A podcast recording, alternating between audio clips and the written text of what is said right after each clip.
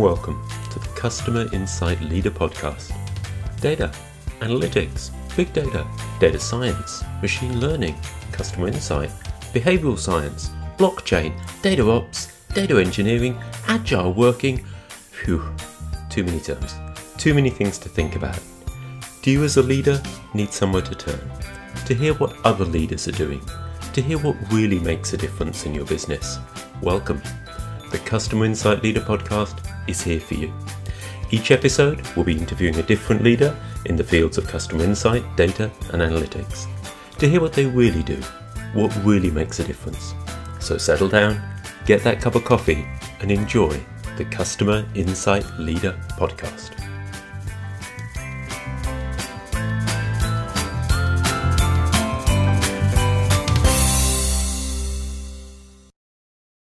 Hello and welcome to the Customer Insight Leader podcast, a place to hear from today's leaders in the fields of customer insight, data, and analytics. I'm your host, Paul Laughlin, and with me today is Howard Barber. He's the Director of Data Analytics and Insight at Golden Charter, one of the UK's leading funeral plan providers. And Howard's an experienced data analytics, CRM, marketing technology leader with over 25 years' experience of working actually both agency side and from a corporate perspective as well. In recent years, having moved to Scotland, uh, much of that focus has been on data, marketing tech, analytics transformation within financial services companies, um, including Standard Life, Tesco Bank, and now Golden Charter.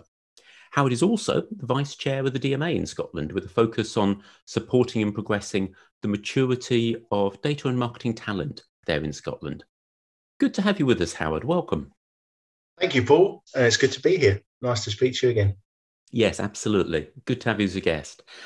Regular listeners to our podcast may recall that back in episode 25, Firas from Standard Life Aberdeen yes. both recognised Howard as a mentor in his development and challenged him to appear on this podcast too. So there we go, Firas. Challenge accepted. yeah, absolutely. Challenge accepted. and I'm looking forward to this conversation. So, um, before we get to kick off in the normal way that I do with guests, asking them to share a bit of their career history, their backstory, I'm conscious a lot of the listeners probably won't have heard of Golden Charter as a firm. Can you just explain who Golden Charter are, what, what your current employers do? Yes, so um, Golden Charter have been in existence for around about 30 years. Um, and as you've said, they we sell funeral plans. Um, and I think that's probably a, a product that not everybody's ever a full understanding of. But essentially, mm. it's an opportunity for you to prepay and pre uh, prescribe what you would like to happen at, at your funeral, and also to uh, allocate that to a, a, a, potential funeral director that you want to look after your funeral for you. Um, so, in effect, it's um, it is a financial arrangement because you're you're prepaying, um, but you're looking at really right at the end of life and and prescribing exactly what you want to happen at, at your funeral and paying and describing the services that you want right down even to you know what what's what type of coffin do you want or mm. music you want played at the at the, yeah. at the ceremony itself so it allows um, allows consumers to to express their wishes um, but most of the time it's to help um, give peace of mind to to their family that that mm. sort of expense is covered but um, there's also you know a growing demand from from people to to be able to express their wishes at the end of life.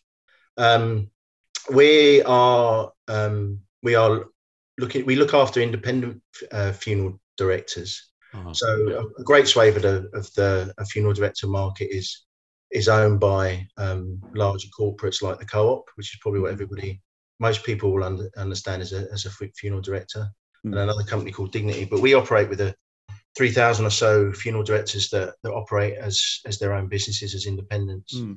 Uh, and we provide the services for them. We also um, offer the, the opportunity to take that product directly from us or, or via intermediaries, um, IFAs and the like. Okay. Um, so, so yeah, so we operate in that market, and many people probably are aware of that if they ever watch daytime TV and see um, many of the the over 50s plans. It operates in a very similar similar space to that, although that's in an insurance backed uh, sure. uh, product. Yeah. Okay, thank you, Howard. It was worth sharing actually, because I think uh, having called it just a funeral plan provider might have um, underestimated what a customer centric role that sounds. Actually, it's it's a, a, more complete solution. I see that. Thank you. Um, okay, like I do with our, our other guests, just so as a context, what we explore in more detail, people know where you're coming from. Could you tell us a bit about your background? Um, and I'm particularly interested in how you benefited from some experience on the agency side and the client side roles.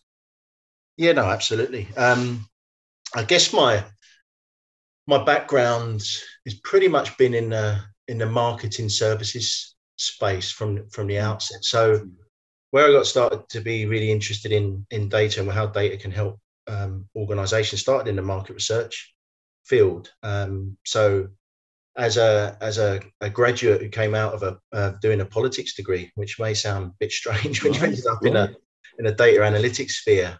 Yeah, I was really interested in in m- much of the course focused on social policy, social research. Mm. Um, that got me exposed to what was then, um, I guess, SPSS in its in its in its mm-hmm. first mm-hmm. guise that came out of the academic world. Um, so, but I really was really interested in research, and, I, and, so I I went for a role, a graduate role at um, what was National Opinion Polls, which has now become uh, GfK, what was called NOP, um, mm. and ended up in in financial research. Um, not by choice, I really wanted to get into political research, but right. the way the graduate scheme works, um, that was the role that was open to me. Mm.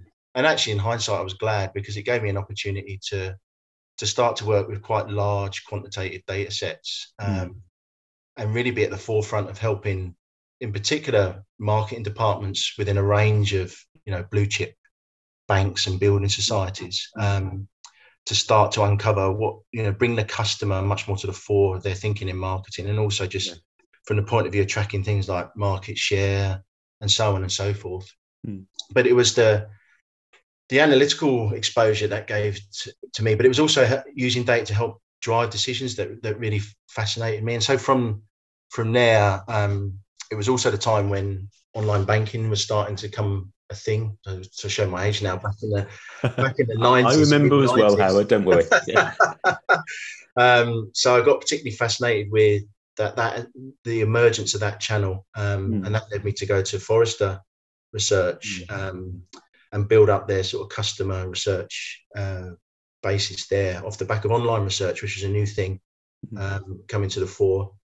Spent a couple of good years, uh, quite crazy years at Forrester, phenomenal growth, and then the bubble burst. Mm-hmm. And then it was a, a, difficult time. Forrester, a great company in, in, mm-hmm. in context in helping, um, you know, companies just understand the impact of technology. Um, and then I went back to off the back of that, I went back to to NOP and really started to diversify into sort of web usability work early stages. Right. Then I met. Um, they brought in a more of a, a, cons- a consultant into the team, mm-hmm. who we were looking to try and move up the food chain a bit in terms of a sort of strategic offering, um, rather than just being a core research provider. And I got quite close to him, and we and both of us eventually then went off to to start a department of uh, a marketing agency um, called Iris.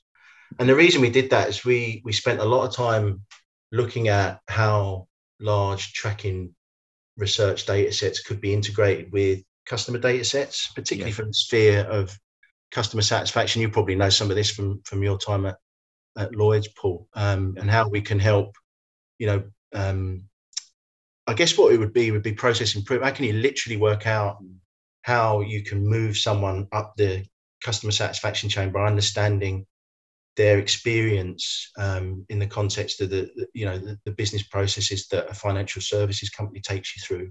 Mm-hmm. um, and your experience as a result of that and how we how we can improve those processes um, to improve the experience. So we got a lot into database marketing building segmentations that we then rolled out onto databases. And that led us into going into market agency to try and take that on um, as a concept and, and deliver it through a, a marketing agency, partly because um, we'd started to do that with this particular marketing agency, Iris, but also we we were both frustrated that a lot of the work we did in the segmentation and analytical work up front wasn't necessarily being translated through when it came to the fulfillment of that. Um, yeah, yeah. So we spotted that gap, and it worked really well. But it's the same time that I met my now my now wife, um, and it got to a point where um, it was really proving difficult to to sort of live in Scotland and, and work in and work in London. So yes, I decided to to make a break. That's slightly difficult because you know I built a really good relationship with my my partner there. Um, but you know, one of those things you have to do in life is make that decision. Um, mm-hmm. And I then started to do similar things with um, a Scottish-based agency, which was called Navigator, which then mm-hmm. um, was owned by Cello Group. Um, and as they went through the process of ownership, switching from um, the individuals that started the organisation up into a wider entity, I worked there for four or five years, um, and actually met my now boss, who's working at Golden Charter. So it's uh, oh, it's, right. always, it's, always, a close knit family. Uh, yeah, the, world, yeah. the, world, of data and marketing. Um, but I finished with the agency side, and I thought uh, I came out and started working for myself. Um, I thought I'd give that a go. I had the opportunity to do that.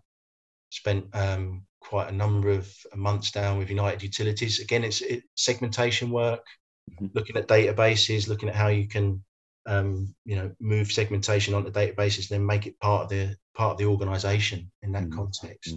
Mm-hmm. Um, to then start life at Standard Life. There was an opportunity that came up, a maternity cover, um, and I, I, just went from it and built from there. Met some very like-minded in, individuals in, and I know Firas has referenced that, and Stephen Ingledew, mm. um, and Mark Dixon, who was a who was a CTO, CIO, and we we spent a number of good years just, um, I guess, progressing the the customer agenda more more mm. ready within within Standard Life, but mm.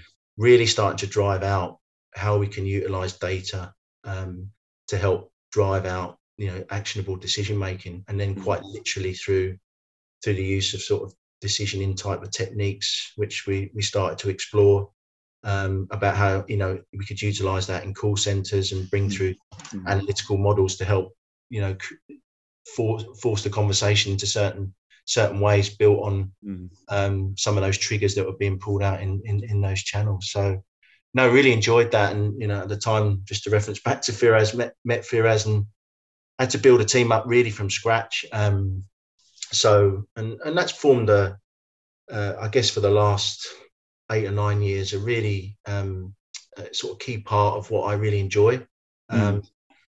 Um, really, sort of going in and doing change, transformational roles, um, building teams, nurturing those teams so that mm. they can then take on uh, I guess, what they've learned and, and start to really mature a capability. Um, yeah. And I've in, I've enjoyed the the sort of of growing and nurturing talent in that respect, and that's really what has helped um, you know sort of drive my interest in in the sort of talent agenda, um, mm. in particular uh, with my work we're doing through through the DMA. Um, but just to finish off, I then spent a number of good years. Went to Tesco Bank to really focus on marketing capability. Got really interested in marketing technology and how we could progress that. Right. Things. It was a it was an agenda around a, a sort of customer led initiative, which there was a change in um, in a sort of senior leadership and a change in direction slightly um, mm. in that context. So you know, a couple of good years, but um, moved on from there. Was working out, trying to work out what to do next. I was thinking about um, whether to go back into doing some some uh, consultancy or or to have a look at another go. And, and Karen, who's my now boss, who I, who I met when I first came up to Scotland, uh, she phoned me up and asked me to to come in and and talk about data strategy and how do you bring that into an organisation. Hmm. Um, and before I knew it, she persuaded me to take on a, a contract for six months, and then uh, you know I got really interested in what we were trying to do, and I, I was interested from the perspective of I guess, a, a smaller company, um, mm. and how you can take many of the different things that I know that you can benefit from from from data and, and CRM and, and and you know helping with with marketing technology uh, and, and bring that into an organization like like Golden Charter. Um, so yeah, so that and, and that's where I am now. Um, having just spent the last year, as I was talking to you about recruiting a team, basically virtually, um, which right. is a complete a complete new learn for me. Hmm. But Mm. It's been an interesting, interesting challenge in its right, but it's also been refreshing in some of the ways in which we've embraced trying to build that team ethic. Um, while we've never met each other. yes, literally. Yes. So yeah, that's I guess the flavour of my career all the way through has been has been at the core of it data, but it's it's more about its application um, mm, mm. in terms of decision making, uh, in terms of helping with with strategy formation. But more often than not, it's it's to help with with marketing, marketing effectiveness, mm. and and customer experience. Great, great. Th- thank you, Howard. I, I hear those those themes in it, and thank you for sharing so much detail in that. It really really brought it to life. There's a couple of things I guess struck me as I was listening to you. Then, the first was it's interesting. A number of the guests I've had on this podcast kind of fall probably the majority into the camp of they've sort of fallen into this line of work. They weren't intending it. Yes. Um, and then a minority in quite an intentional plan of I'll get rid of that experience, that experience, because I'm, I'm, trying to head there specifically. I guess listening for, for those kind of themes in what you heard, I heard a lot about people. It seemed a lot that the that the consultant you work with, the person who became your business partner, the decision obviously uh, with your future wife of, of where to move, um, the people you um, got to meet in in standard life, the the agency person who's now your boss at Golden Charter, a lot of it seems to be out of human relationships that has nudged you toward new opportunities and new ways to develop your career. Is that something you recognise that it's been very people led? Absolutely. Um, it has. It has. I mean, there's the interest in in in the field generally, and I think the mm. interest is for me is sparked from very much looking at how you can tackle a problem um, and deliver a deliver a solution with evidence and mm. data running through it. I mean, at, at, its heart, and I think I think I got that from you know educational background and um, mm. having to to look at complex areas and work out you know solutions to them. But um, but my career would be nowhere without the people that I've met. Um, and the sort of the the interactions I've had with them and the relationships I've built with them mm. that I think at the, at the heart of it, Paul, is you, you build a you build trust, and the, yeah. and often in the area that we're in, it's it's not an easily understood area. There's there's mm. definitely you know there's a lot of myth about it being overtly complex or even you know particularly geeky in nature. And I think yeah.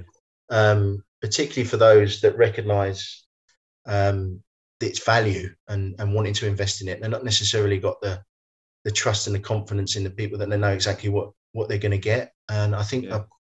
I've certainly benefited from building uh, strong relationships with mm. um, people that I've worked with and giving them the confidence that, despite the fact they might not literally understand technically how we deliver mm. these things, um, they got the confidence that I, you know, that we can deliver to that and it can be represented at a, at a more senior level, as it were. Yes. Um, so I think that's probably where it's come from. And I, and, I, and as we were talking about, I just I enjoy the people side of of, of life and work. Um, yeah.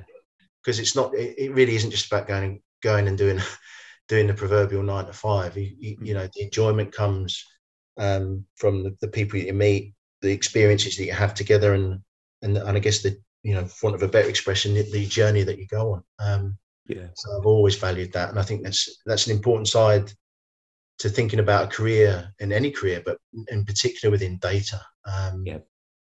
And I think you know that's one of the, the key aspects when we think about talent nurturing is is to recognize it's not just about the skills that you have with data it's about the, the application of the whole the whole um, subject area and how you get the best value out of uh, of using data and information to to tell stories build mm. confidence and help make decisions Absolutely. Well, you're preaching to the choir with me. You know, I, am the hashtag people side of data guy. So, yeah, completely, completely agree.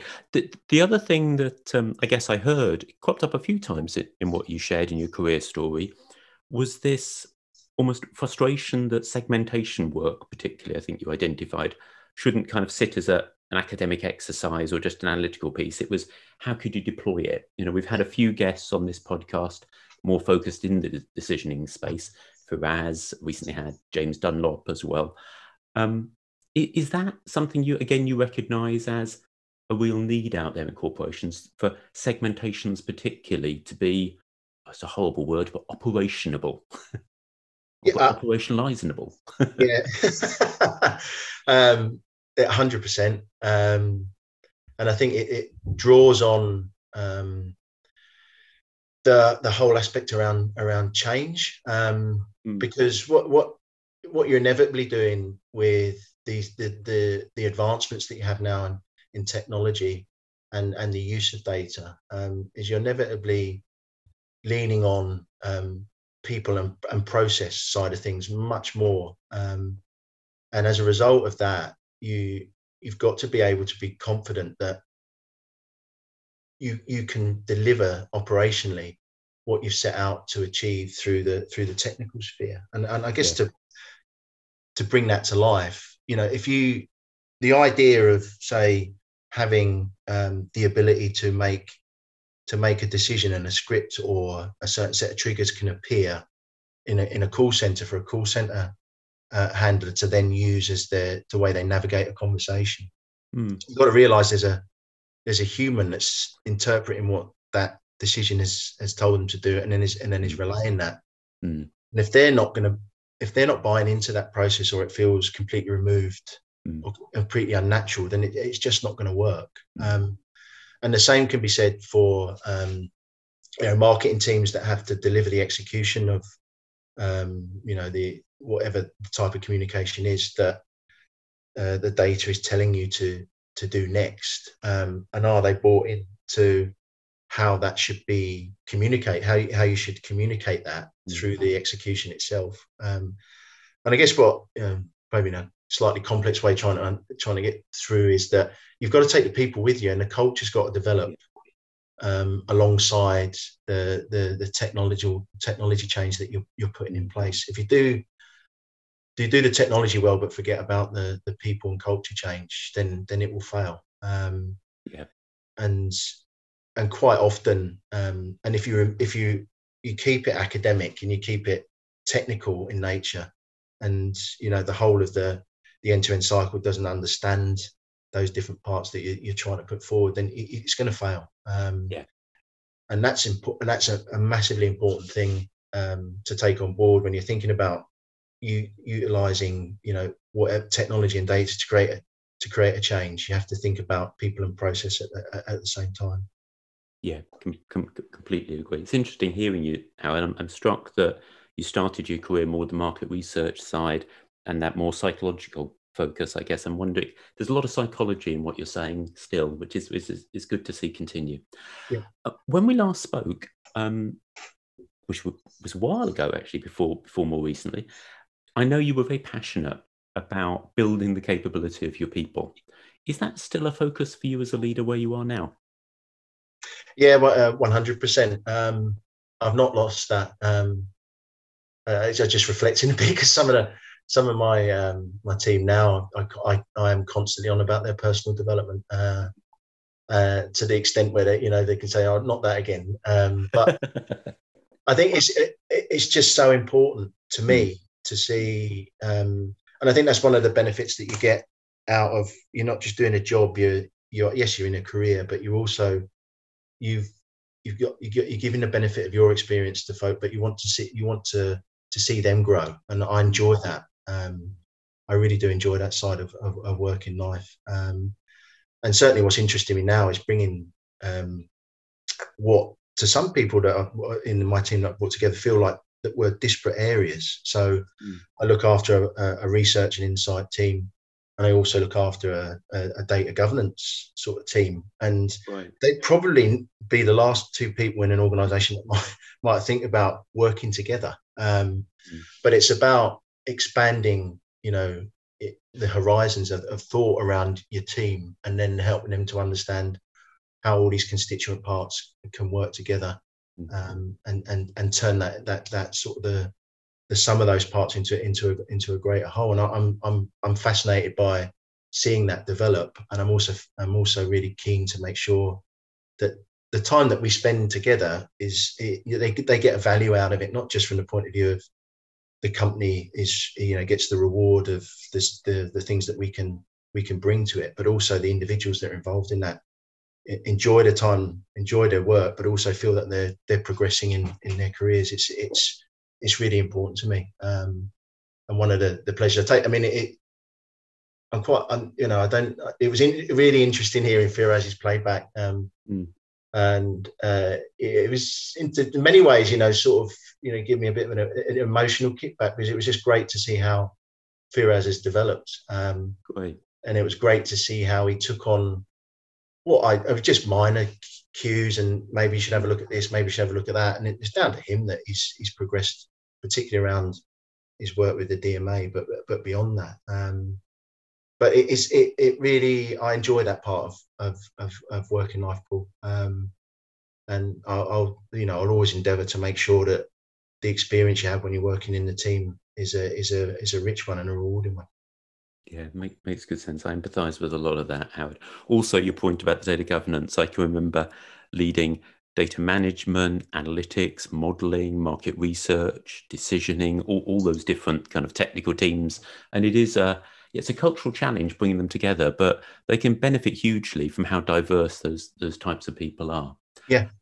I, I didn't want to go on any further um, without picking up that you've touched a number of times on the the work you do with the DMA and this data and marketing talent.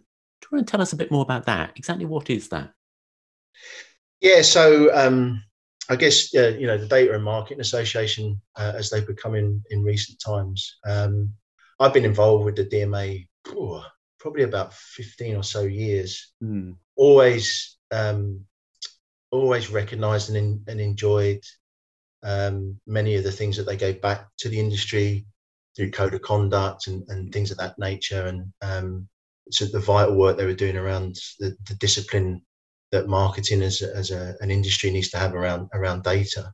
Yeah. Um, and also, you know, it was always um, respectful and, and, supportive of all the lobbying work they did on behalf of the industry. But mm. in in more recent times, I got I wanted to get more involved in in the sort of the the inner workings of the DMA and helping to give back to the industry. Um, and in particular, last and you, you, I guess you've heard that I'm, I'm very interested in the people side of things.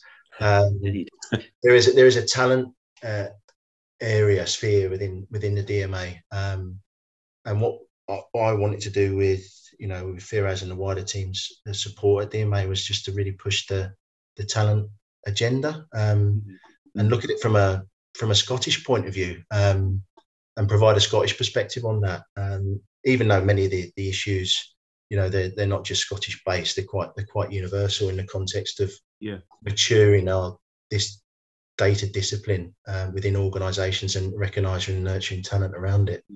But there were a couple of big initiatives. Um, the DDI data uh, data driven initiative in in Edinburgh and the Lothians was a big inward investment, which had a was the core of it is to drive, you know, make Scotland the, the data capital of Europe, which is a great ambition.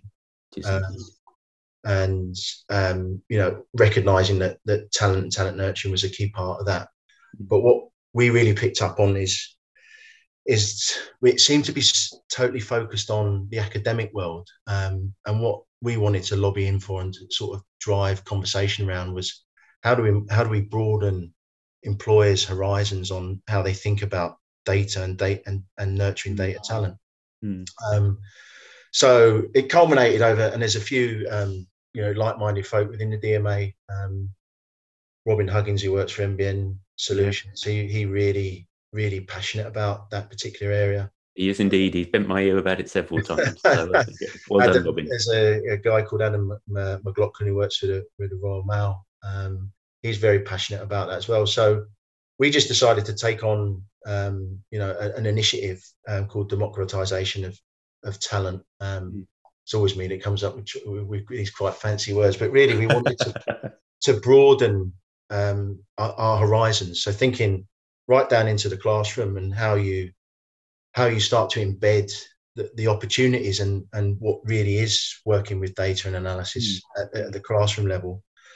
But as importantly, up at, uh, I guess where, where the widest opportunity is, which is people who are living are employers employees now um, and how they can evolve what they currently do into a potential data career and realizing just how an important part data is of everybody's daily life, um, working life, and just bringing that more to the fore. Um, and also rec- recognizing diversity inclusion is a particular area where the diversity and inclusion uh, um, topic is is particularly pertinent in the in the, in the sort of data sphere.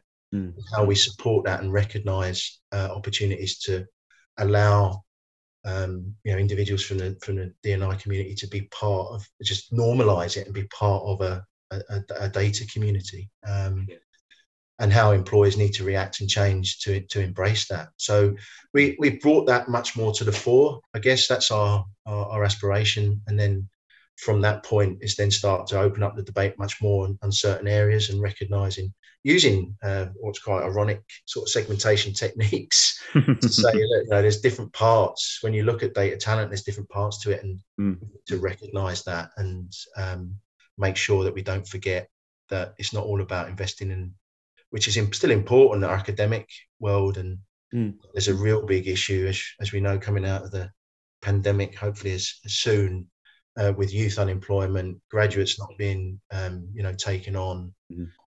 Recognizing that's still an issue, and we still need to make sure that um, employers recognise that and, and, build what they can through either apprenticeship or, or, or taking on um, being incentivised to take on graduates and so on and so forth. But by the same token, not forgetting that there's other parts to this to this wider story, uh, and to continue to embrace it.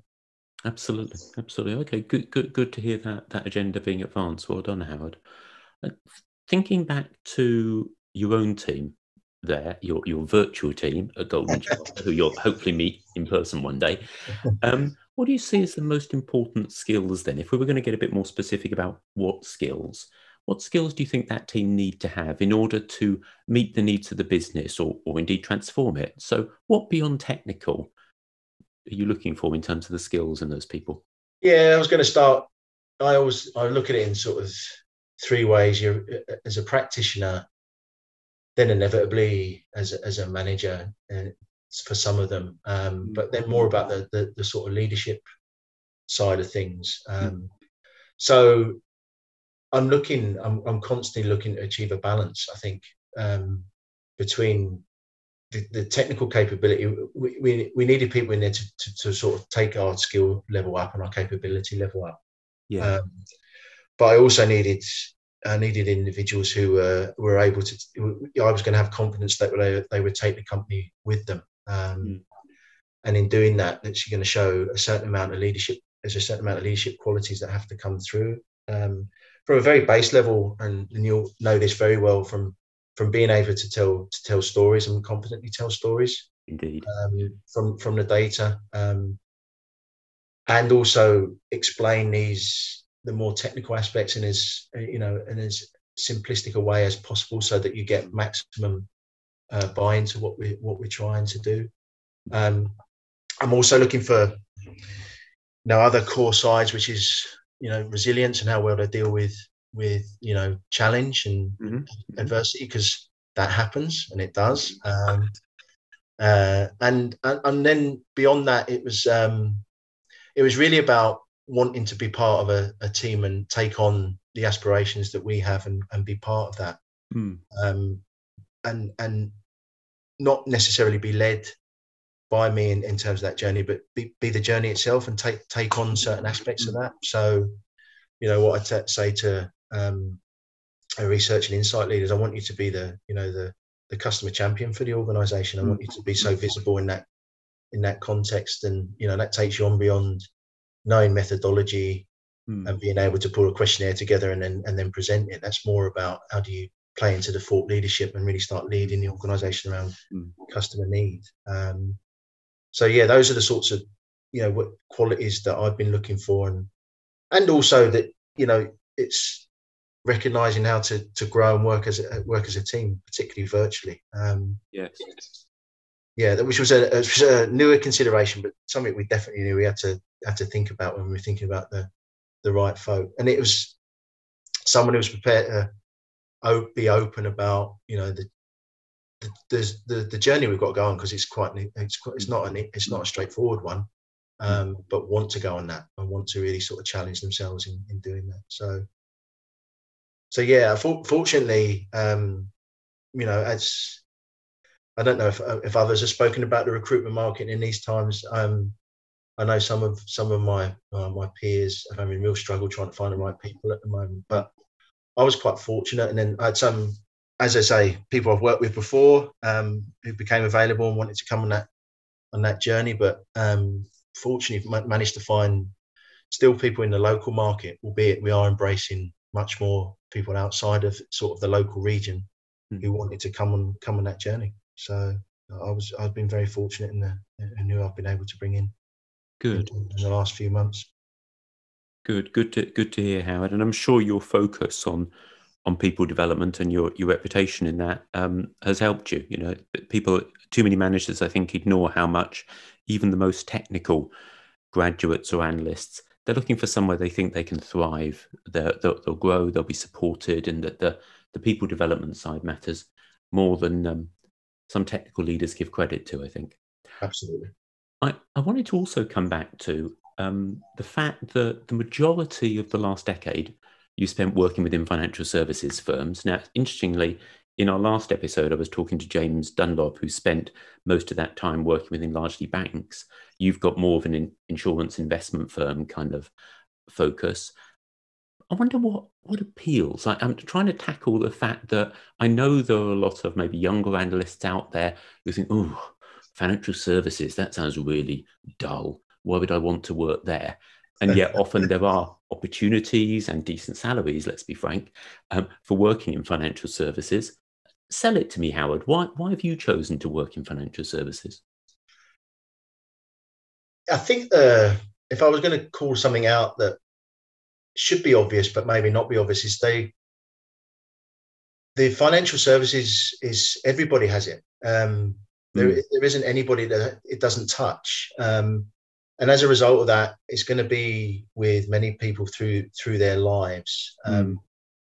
And as a result of that, you're going to be dealing with large um, transactional and customer orientated data sets. Um, yeah. And I, I, guess what's been really interesting in, in the recent years is how sort of open banking has just opened up the, the, the possibilities with, with data and what you can do with it, mm. um, mm. Which is manifesting itself in a, in a lot of the, the interesting developments around mobile applications and, and what you're now able to do across, I guess, your whole sort of banking portfolio, as it were. Um, yeah. And that's only going to grow. And I would I would say that what you have you can have confidence in in, in the financial market is that you've got a great resource to work with. Um, you're definitely going to have the the opportunity to explore your analytical career through you know the the investments that they would have made in in technology and investments that they made in in software to help help with that journey. Mm. You've got um, you know dealing with customers throughout their lives end to end. Mm-hmm. You're dealing with not only um, how do you draw someone into the organization, but a lot of it's about customer management, relationship work, experience work. There's all sorts of facets um, that while the product might seem dry and not necessarily the most um, you know the most interesting in the in the context of um, the importance that it plays in in, in your life. And what you certainly have is something that's there. Um, it's got the it's got it got the sort of mass mass market, and it's got um, the intricacies and complexities that I think will draw an analysis naturally in terms of you know how do you continue to to deliver the right service and, and problem solve around that through the use of data and, and, and technology. The opportunities are there. Mm-hmm. Um, and it doesn't necessarily have to you know have to be in in a sort of think of the world as sort of maybe an, an actuarial type of outcome no, no. or you know you know an account like it likes an accountancy or something mm, it's mm. it's beyond that you can you can explore every sphere of of, yeah. of, of data analysis and and how you use it um, I don't know if that's if that sold it enough. Um. I, am persuaded, Howard, and I agree. I think you're right to pick up on. Lots of people will mention the fact there's a ton ton of data and interesting work to do. I think you're right. It's also more deeply that there's a chance to really understand people and a whole diversity of people, and there's there's tons of customer insight opportunity yeah. in working in financial services, not just model building with tons of data. Yeah, Okay, let's focus in on you particularly then. We've talked about the development of your people. What about you as a leader? You're a man committed to personal development. Howard, how are you still developing as a leader?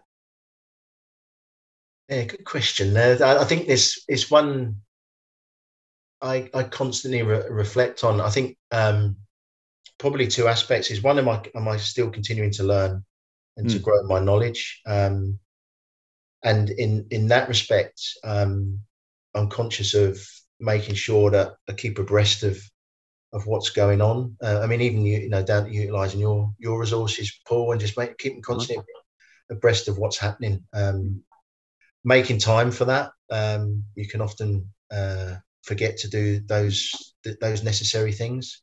Um, I think beyond that, it's it's about what I can give back, um, and I'm enjoying, and that's what the DMA side I, I find that richly rewarding uh, from that perspective. Um, plus also as i've mentioned in, in nurturing and, and, and building teams um, mm. and i think also it's um, it's more the i guess the emotional side the emotional leadership side uh, and making sure you know when i'm working with with peers and colleagues that i continue to recognize some of the things i've known as as that i've recognized as weaknesses um, that i've looked to address so one particular area I'm, I'm, thinking about getting back more readily into is, is coaching. I, I, mm. I, hmm. enjoyed the time I spent with Standard Life, learned there, mm. went through their coaching process, mm-hmm. um, which was stimulated at the fact that um, I recognised that perhaps I wasn't listening as much as I needed to uh, in the context of sort of dealing with with people day to day, plus within my own team. So I wanted to to challenge myself, but also sort of grow uh, grow a new skill. So I'm constantly thinking about um, about how do, how do I do that, and, and I've been talking to uh, a lady in our HR department about that in terms of offering out coaching opportunities again, um, and just re-engaging with that skill. So I guess it's a balance between keeping yourself abreast as a, a practitioner, mm-hmm. um, looking to give back, and then also just looking at the more sort of emotional leadership type skills and and and, and thinking about those not only your day-to-day interaction with colleagues, but but also in just in you know some of the techniques I'm really fascinated with the psychology side. You see, you mm. pick that up, Paul, from my market research days. You see, mm. um, I still enjoy that, and and the co- coaching gives me some of that. Marvelous, marvelous, great summary, Howard. Maybe one day you'll you'll end up as a coach or mentor like me externally. It is yeah, no, and I'm fulfilling work. I'm not not that I'm interviewing you, but uh, I'm, I was fascinated with your change when we first met and how you'd gone through you know, from being being someone that's been in the industry for for a number of years, working as a practitioner, and then coming out to do what you do. Mm. Uh, it's it's it hasn't appealed to me. Um, although I've never really taken the steps that you have, but I, I guess you can see the side the side of the, the, both sides of the coin, as it were. Um, the practitioner and then and then the coaching side, giving back. It, it, it interests me absolutely.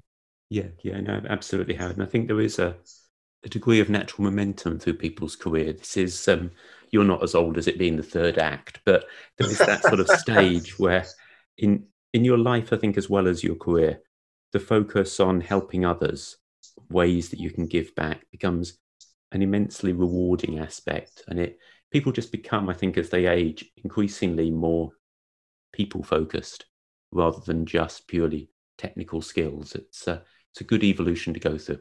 Yeah. Okay. Um, let's flip back again. My last chance because I've I've asked all leaders this, and they've they've all had useful things to share. So so no pressure. um, what what tips do you have for those who are earlier in their careers? I, I'm always wanting to protect some content on this because the audience listening to this podcast is across a diversity of ages. So there will be those who are younger and newer in their careers as well. What would you be encouraging them to develop as skills and knowledge to set them up for the, for the future? I think um, to, it's a good question. I think that the there's things around resi- around resilience um, mm-hmm. because it might seem that the opportunities aren't quite what you imagine them to be, or they're not manifesting themselves as you as you would have hoped. Um, but I'd I'd urge folk to stick with it um, because the, mm. this this area is only going to grow more and more in its importance. Mm. mm-hmm. and its evolution might be slower than some of us would like, but in certainly companies, and I think the pandemic is going to shift it again, are recognizing that they they need these skills, mm-hmm. um, and recognizing that they might not necessarily understand exactly all the, the, the, mm. aspects of it, but they've got to get more more serious about it. Mm. I then would think um, to grow as much as possible um, the softer side of of the role. Um, mm. And as we've we've talked about, how do, how do I tell stories? Um, mm.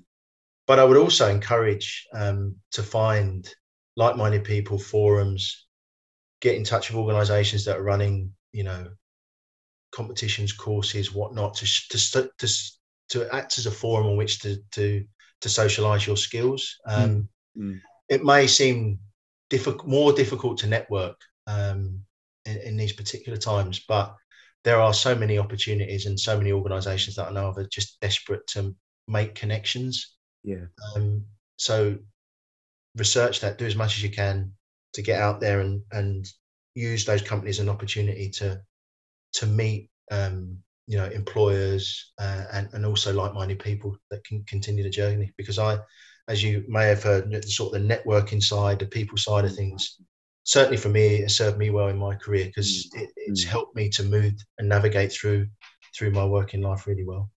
Yeah good point howard. Yeah and it's um i think it's well worth encouraging that. I think by nature the more analytical can be a little bit more introverted as personality but it can those communities of practice and i agree there are growing number of opportunities can can help you develop hugely. And yeah your career story is a testimony to the important influence people you meet and work with can be but pleased to hear you call out resilience as well i think you make a good point howard i i think back to a number of people who um, probably still analysts, but toward, if you like, the data science end of that, much more technical, interested in improving their coding and their statistical skills.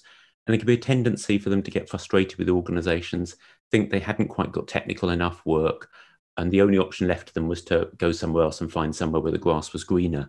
And I think sometimes that misses the opportunity to stick with it, as you put it, learn other things, get a more rounded view, and perhaps go on a journey with an organization, as you've said, to, to embrace uh, more capability, more opportunity in the future. Yeah, I totally agree. Great stuff. Okay. Um, time is against us as ever, though I've really enjoyed this, Howard. Thank you for all you've shared. Final question I've asked every leader on here, because I'm keen to uh, land the message with the audience that leaders are always growing as well, even though a lot of the guests I have on here, including yourself, Howard, have got uh, illustrious careers and people could feel, wow, they've, they've succeeded and done well. Um, I don't want anyone to think that anyone on here, including me, is at all the finished article. So can you give us an example of something you've changed your mind on in the last few years? I think it's um, how do I describe? I think it's about recognizing where where where where's the best opportunity fit for you, and I'm not explaining that very well. So I, I take it in the context of taking on the or contract and then going into to Golden Charter. Mm. I've just I guess I'm learning to to not necessarily dig a certain career path and where you should where you think you should go and, and be open to to opportunities and embrace those when they, when they when they come along. Um, I think that's probably in the last in the last two years. That's what I've I've I've cha- where I've changed the most. I've taken on something that I probably wouldn't have if you if it had been in different circumstances and different times. I probably wouldn't have taken right. it on. And I know Karen, if she listens to this, knows that because we had that conversation. Right. Um, but I think I guess I've I've looked at it and try, and and weighing up um, the opportunity uh, and and just going, you know, I'm going to go and embrace that, even though it doesn't feel it feel 100% right. I'm going to go and give it a go. And I th- I'm so glad that I, I did that because I'm enjoying really enjoying my time with Golden Charter at this point. Um, so I don't know if that's that enlightening, but don't necessarily, you know, when you get, we, are talking about our, our, tender age, Paul. Um, I think you can you can start to get a bit more prescriptive with yourself about mm-hmm. where you want to mm-hmm. where you want to be, um, and so don't be open to yeah. open to something that you might not necessarily have thought you would be doing, because um, it because it will it will surprise you. I think. Nice, Howard. Nice, and a nicely different answer. Some of that mindful openness to uh, to what emerges. Thank you, thank you. I like that. That's great. Thanks for that. Um, many thanks for giving your time for this chat today, Howard. As I knew it would be. Pleasure to chat to you. And you. Speak Cheers, you Howard. Thanks. Thank you. And thank you, listeners, for listening. Um, I hope you found it helpful and continue to listen to the Customer Insight Leader podcast.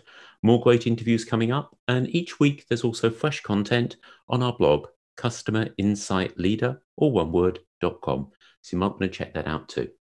Before then, all that remains is for me to say thank you again for your time. Have a good week. And however lockdown you are right now, stay safe, keep well, and maybe develop some of that resilience. Bye, everybody.